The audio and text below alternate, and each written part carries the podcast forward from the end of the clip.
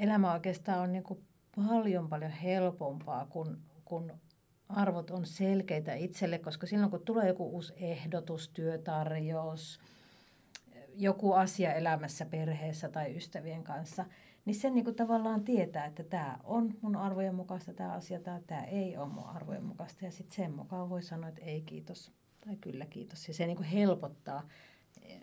Se, se, se ei vie niin paljon energiaa se päätöksentekokaan.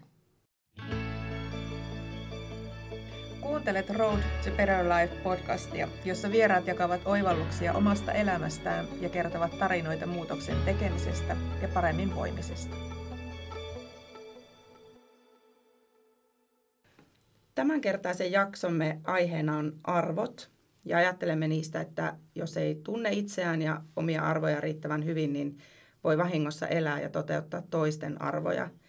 Ja siitä syntyy silloin ristiriita, joka haittaa omaa hyvinvointia. Vieraamme Nanna Hänninen on palkittu valokuvataiteilija, jonka teoksia on ollut esillä ympäri maailman.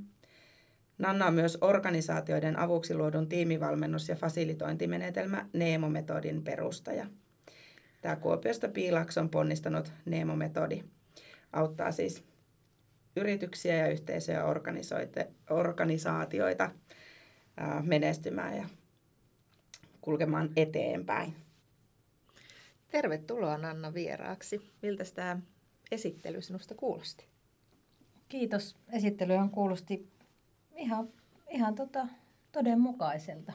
Monenlaista on tullut tehtyä ja nyt, nyt tänään täällä. Kiitos kutsusta.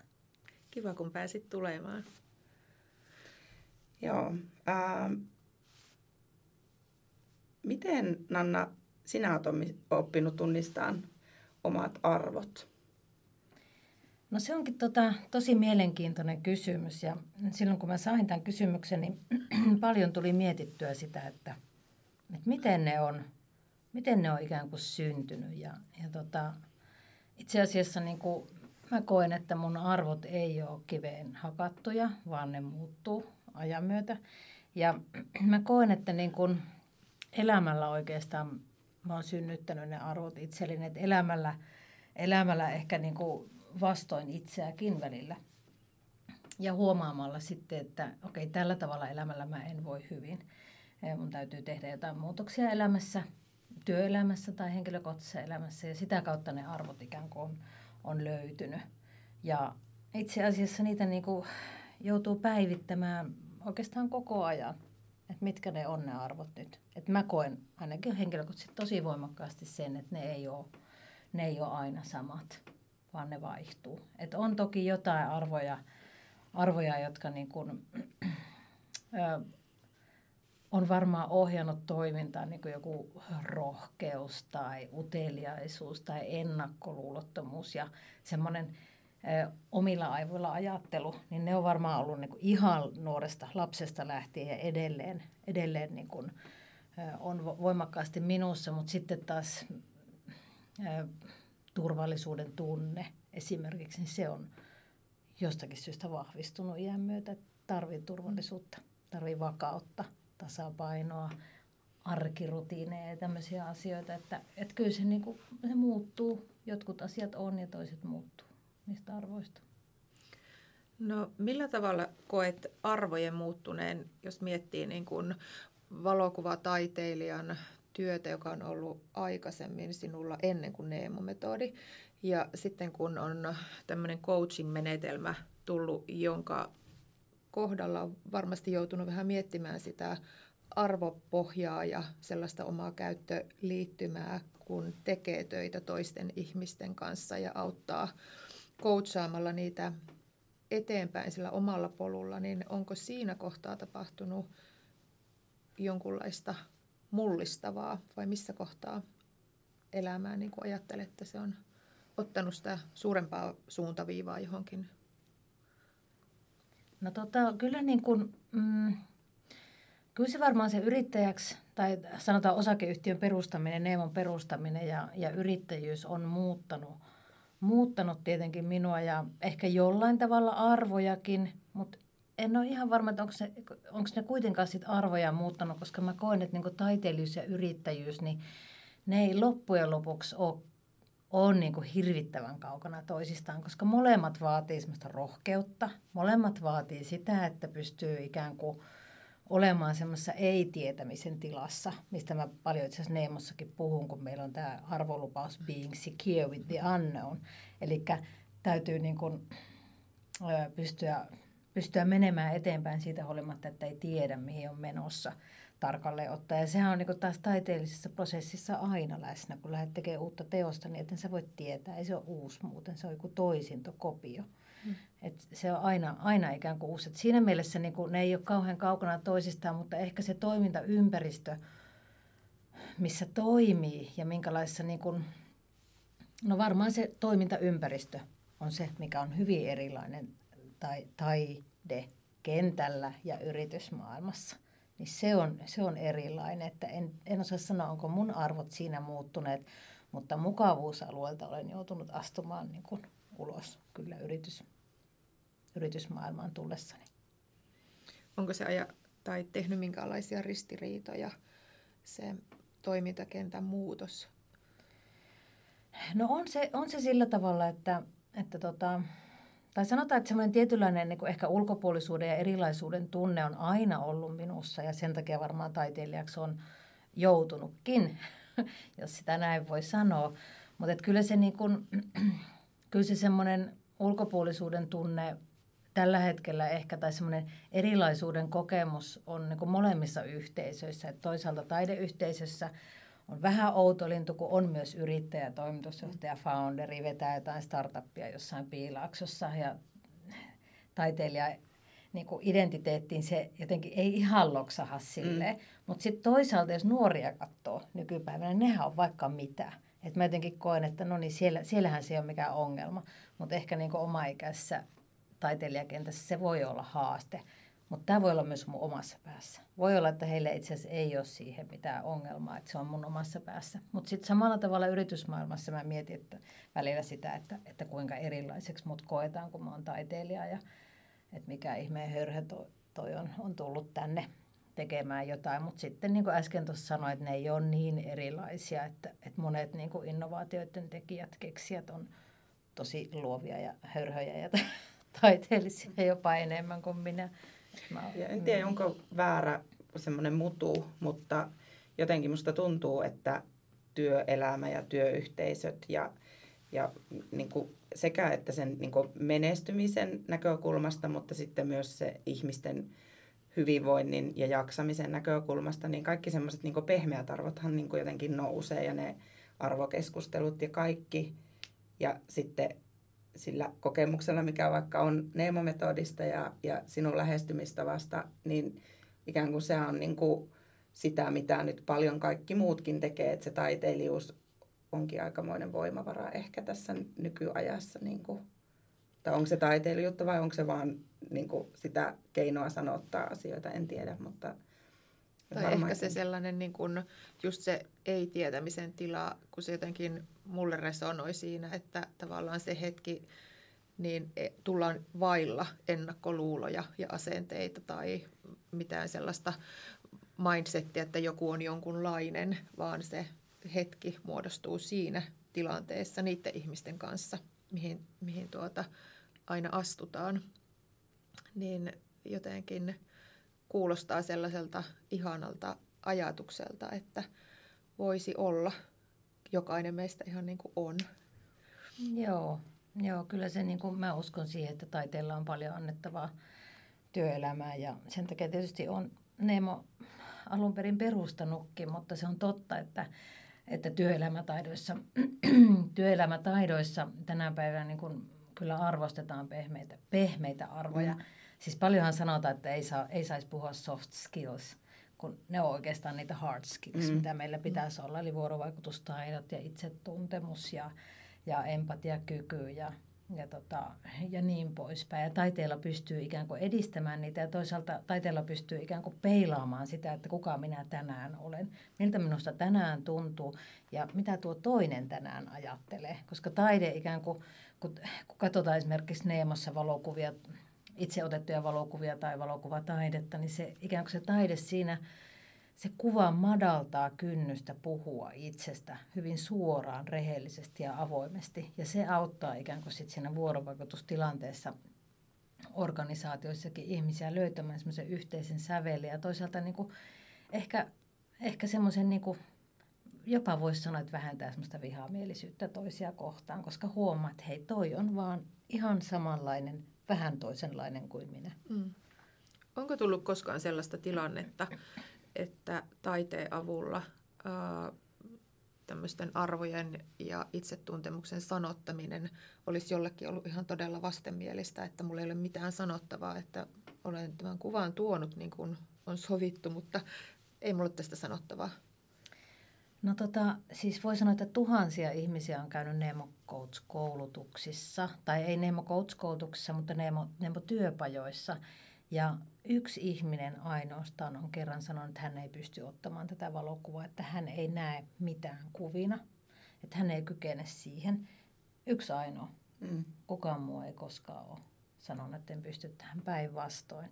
Että se kuva oikeastaan niin kuin, se auttaa sanottamaan – auttaa sillä tavalla, että jos ei, jos ei niin sinä päivänä just, tai yleensäkään pysty osaa sanottaa täysin sitä, miltä vaikka joku organisaation yhteinen visio hänestä tuntuu, niin siitä voi ottaa kuvan ja sitten sen kuvan avulla yrittää sanottaa sitä. Ja yleisesti ottaen ihmiset sanoo, että se on niin huomattavasti helpompaa. Et tälläkin viikolla mä oon valmentanut mm, yli 50 ihmistä ja kaikki he on pystyneet tuomaan niin omia ajatuksiaan organisaatioiden kehittämisestä kuvien avulla ja ovat olleet kiitollisia siitä, että, että ei tämä sattunutkaan yhtään. Vitsi, tämä oli helppoa, kun sai kuvien kautta käsitellä strategiaa.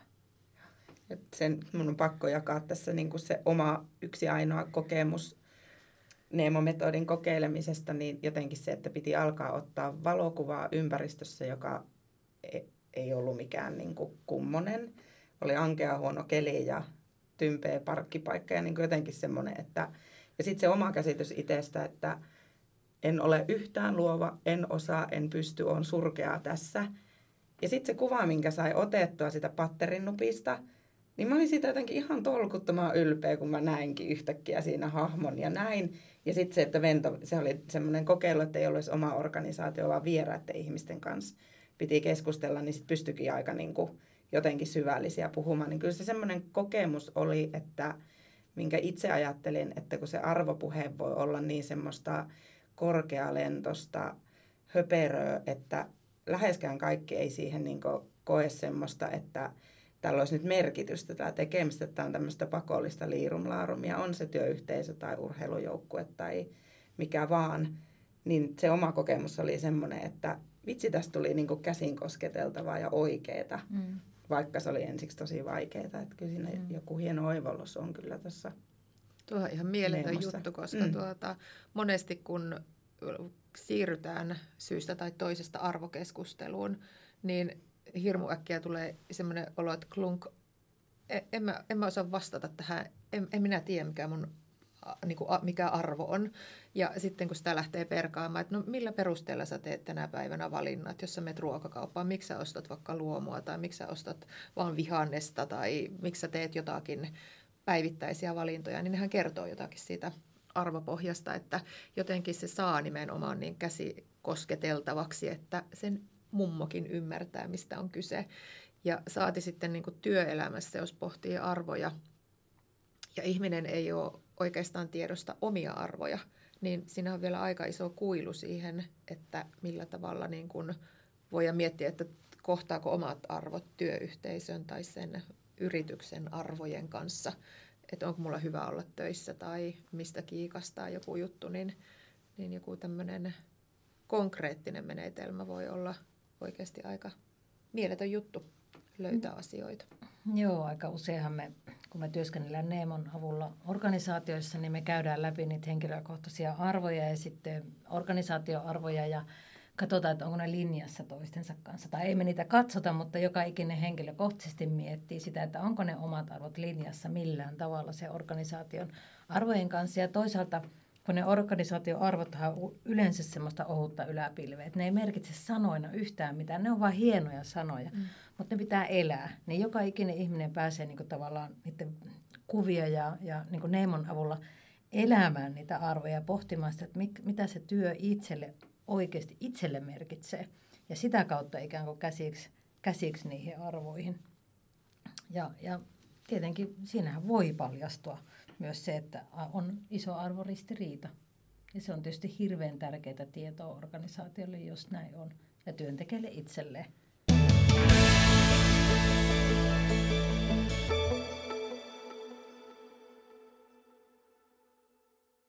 No just tämä, että halusin, haluttiin me tai ei, niin ne arvot vaikuttaa meidän tekoihin ja tapoihin ja valintoihin ja niin edelleen elämisen tyyliin.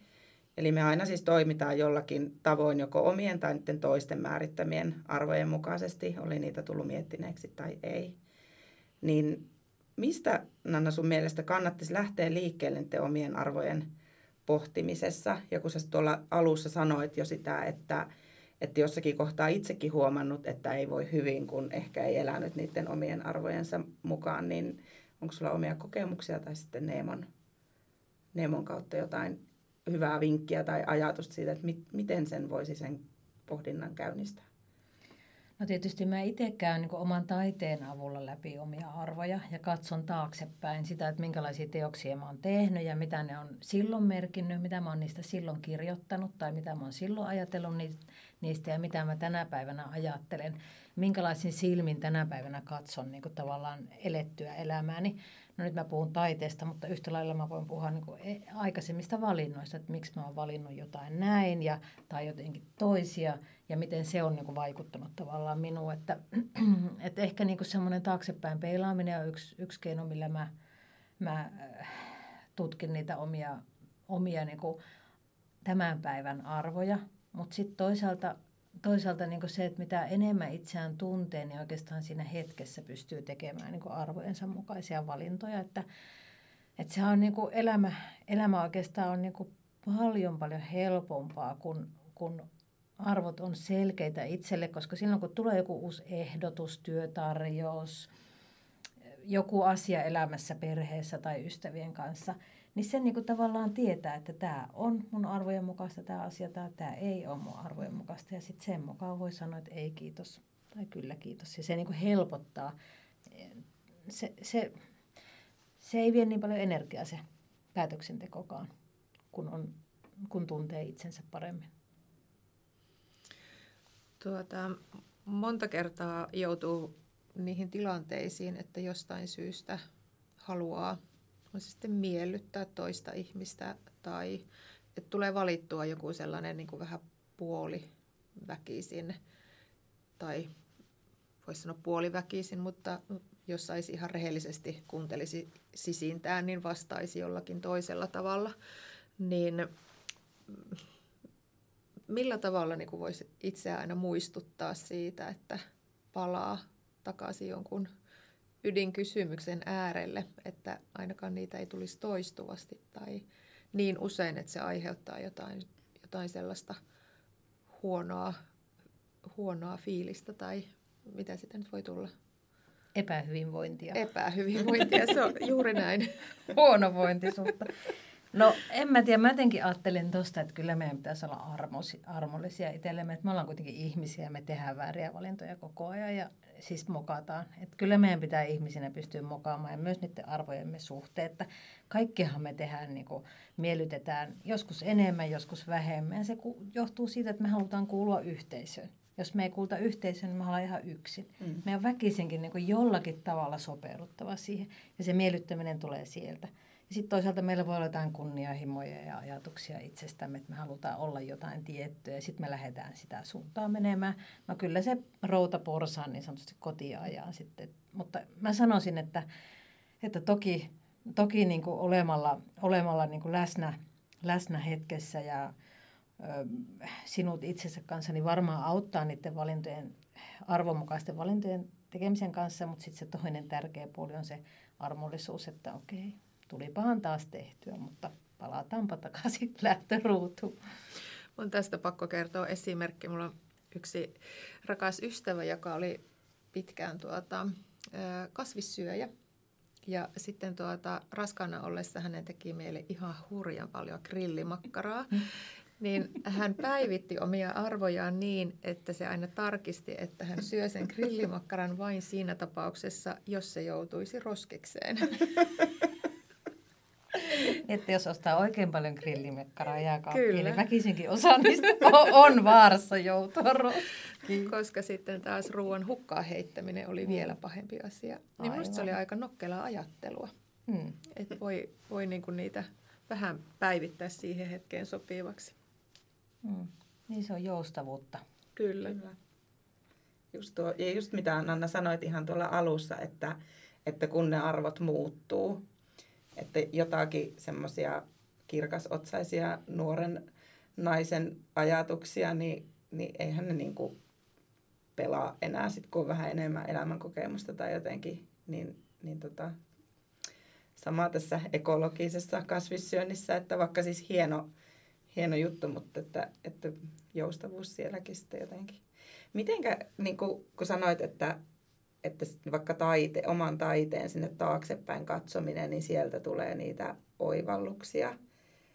Nyt on pakko tässä, jos meitä joku kuuntelee, niin sanoa, että, että se sinun valkoinen papeririisi juttu, niin, niin se on semmoinen, että kun sitä kuvaa ekan kerran katsoin tai jotenkin, että e, niin kuin ymmärtämättä yhtään, että, että mitä niitä kaikkia ajatuksia, että nyt kun sä äsken sanoit, että sä kirjoitat paljon niitä ja sitten syntyy jotakin, niin, niin tämmöiselle taas, joka kokee, että on ihan luovaton tai epätaiteellinen, niin sitten, että, että niin kuin miten tuommoinen kuva voi syntyä niin kuin pitkän pohdiskelun lopputuloksena, ihan käsittämätön prosessi, ennen kuin sitten itse tajus, että, että se tyhjä paperipinkka, niin sehän on toiselle mahdollisuus, toiselle ahdistus, tekemättömät työt tai jotakin, että, aivan nerokas kuva lopuviimein, kun itsekin vaan pysähtyi sen äärelle. Niin tota, tavallaan, että onko, onko siitä sulle itselle tai sitten just siellä tavallaan Neemon avulla yritykselle, niin, niin, niin et minkälaisia niin oivalluksia niin sen taaksepäin katsomisen kautta syntyy tai sun omat kokemukset, tai onko jotain ihan käänteen tekeviä? Ja sitten ehkä toinen kysymys vielä, että että onko se just se, että pitää pystyä pysähtymään, että voi edes niin tajuta, että mullahan on tämmöinen arvo. Että mehän tuutetaan niin menemään hulluna ja sulle se on se taide tai ne valokuvat tai näin. Että on, onko se sitten se niin kuin, tavallaan se ratkaisu, se pysähtyminen jotenkin?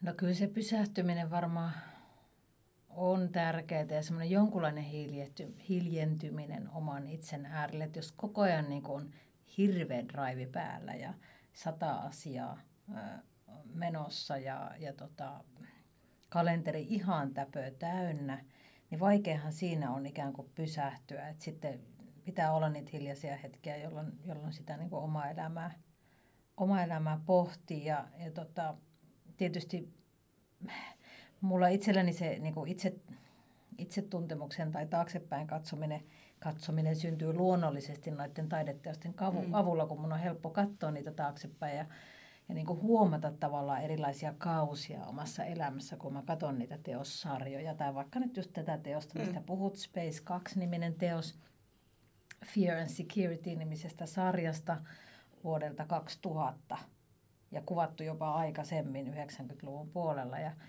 ja niin kun, kun mä sitä sarjaa katoin ja pohdin itseäni siinä, niin, niin mähän kuvasin paljon ihan pelkkää valkosta ja tosi minimalistista.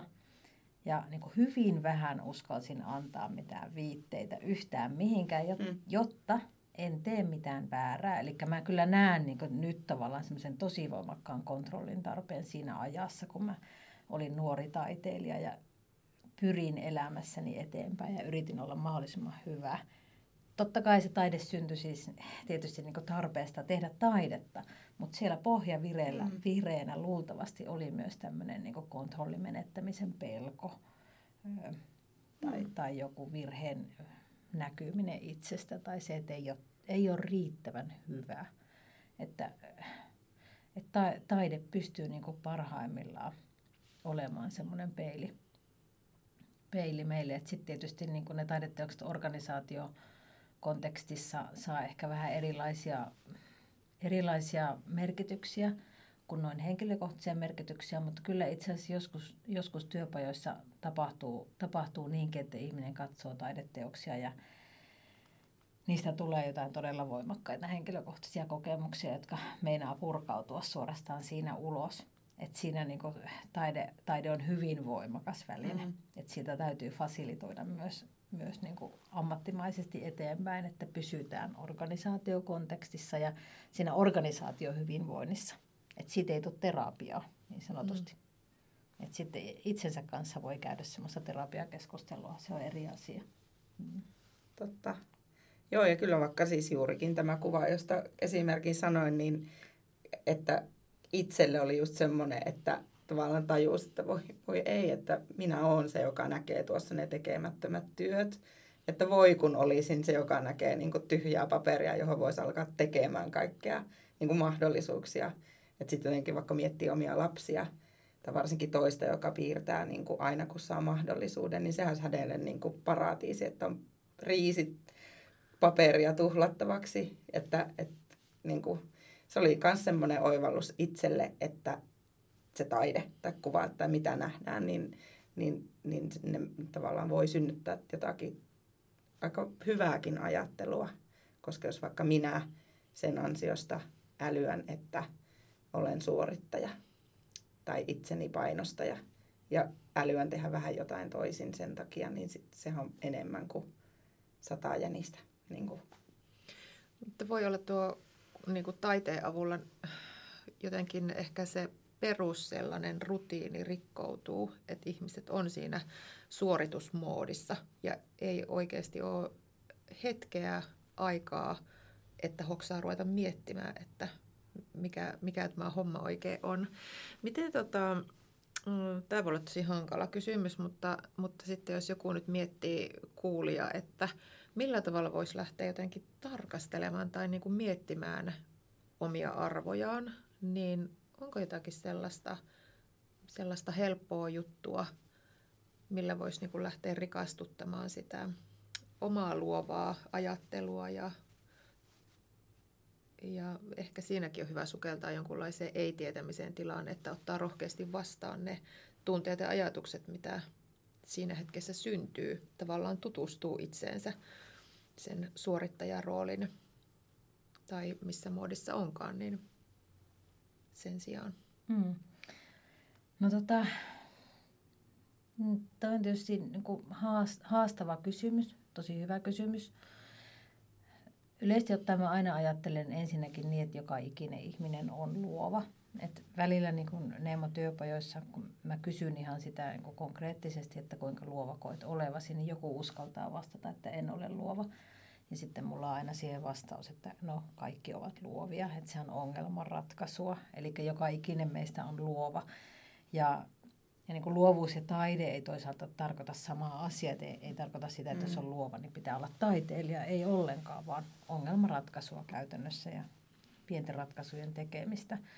Mutta että, että kyllä niin kuin mä ajattelen sitten taas tuohon tuohon niin kuin omien arvojen tarkasteluun esimerkiksi, niin kyllähän kun taiteet noin yleisesti ottaen antaa semmoisen niin areenan omien arvojen tarkastelulle että altistaa itseään erilaisille taidekokemuksille, että oli se sitten kuvataidetta, valokuvataidetta, musiikkia, kirjallisuutta, teatteria.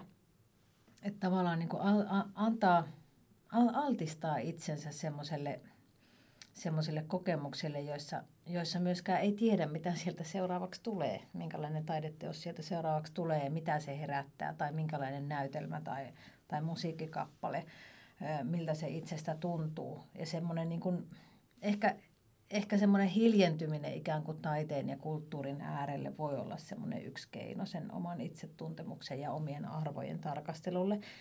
Kuitenkin taiteessa usein puhutaan arvoista, erilaisista tilanteista elämässä ja niiden kautta voi miettiä, että hmm, mitenköhän mä tuossa itse olisin toiminut tai minkälaisen mä olisin tehnyt tuosta ja tuosta asiasta. Että ehkä, ei semmoista yksilitteistä vastausta mulla oikeastaan tähän ole muuta kuin altistaminen. esimerkiksi taiteelle ja toisaalta hiljentyminen.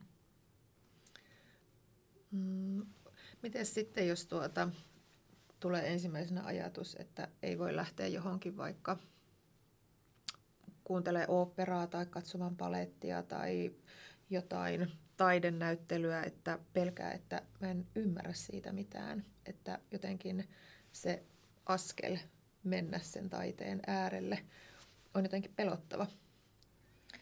Tämä on tosi hyvä kysymys ja viimeksi eilen, kun erästä taidemuseota konsultoin Neemo-työpajan avulla, niin keskustelimme juuri tästä, että miten sitä kynnystä voisi madaltaa, että miten niin saisi sanottua ihmisille, että tänne saa tulla omana itsenä, tänne saa tulla niin, että ei tiedä yhtään mitään, että ei tarvitse päteä. Täällä ei tarvitse päteä ja tietää ja niin alkaa selittää jotain hienoa, mitä on nyt nähnyt, vaan että voi tulla täysin, täysin niin tyhjänä paperina sinne ja katsoa, mitä se resonoi itsessä.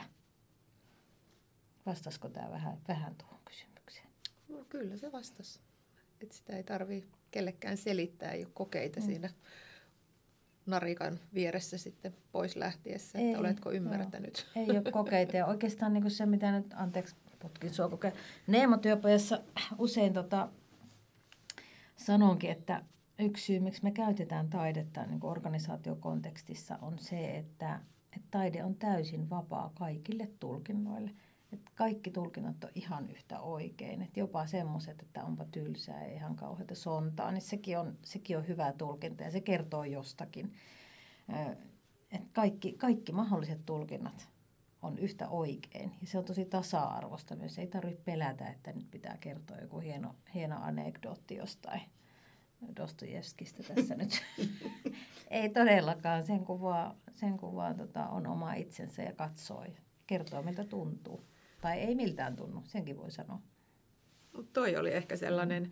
niin kuin tarpeeksi paljon sen riman alentamista se, että voi todeta, että tämä oli ihan täyttä huttua tai mm. ei, en tunne mitään tai ihan huono juttu. Mm. Niin sitten tietää, että ok, että sekin on hyvä mm. tunne tai oikea tunne. Mm. Että sitten vaan rohkeasti seuraavaa katsomaan, että tuleeko siellä jonkunlaisia ajatuksia. Sehän olisikin, kun jollain taidemuseolla olisi markkinointikampanja, että tulee katsomaan, onko tämä täyttä paskaa. Että, niin kuin, koska se on niin monen ko- mm. kokemusmaailma. Ei ole ikinä käynyt ovien sisäpuolella, mutta ajattelee, mm. että taide on ihan jotain hihulihuttua. Mm. Niin kuin, eikä ikinä mene, kun on se ajatus, että en tule ymmärtämään. Ja, niin kuin.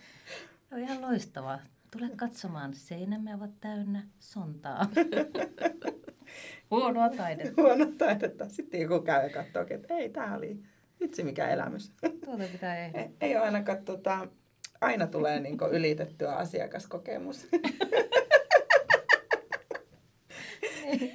Ei, tästä onkin ehkä hyvä siirtyä tälleen loppu, loppua kohti ja, ja haluaisin vielä kysyä näihin arvokeskusteluun, Nanna, semmoisen, että, että pystytkö kiteyttämään, että miksi arvokeskustelu ja semmoinen hyvä itsetuntemus on tärkeää?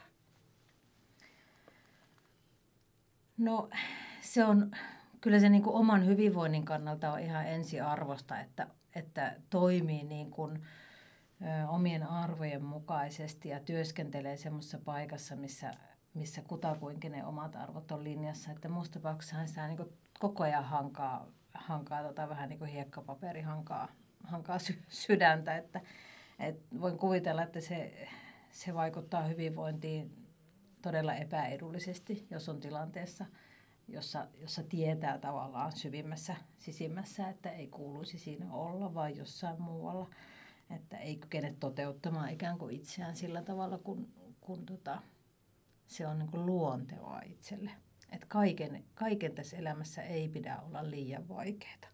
Et eikö se ole joku 70-30 prosenttia? Et 70 pitäisi olla ihan ok ja 30 voi olla sitten epämukavuutta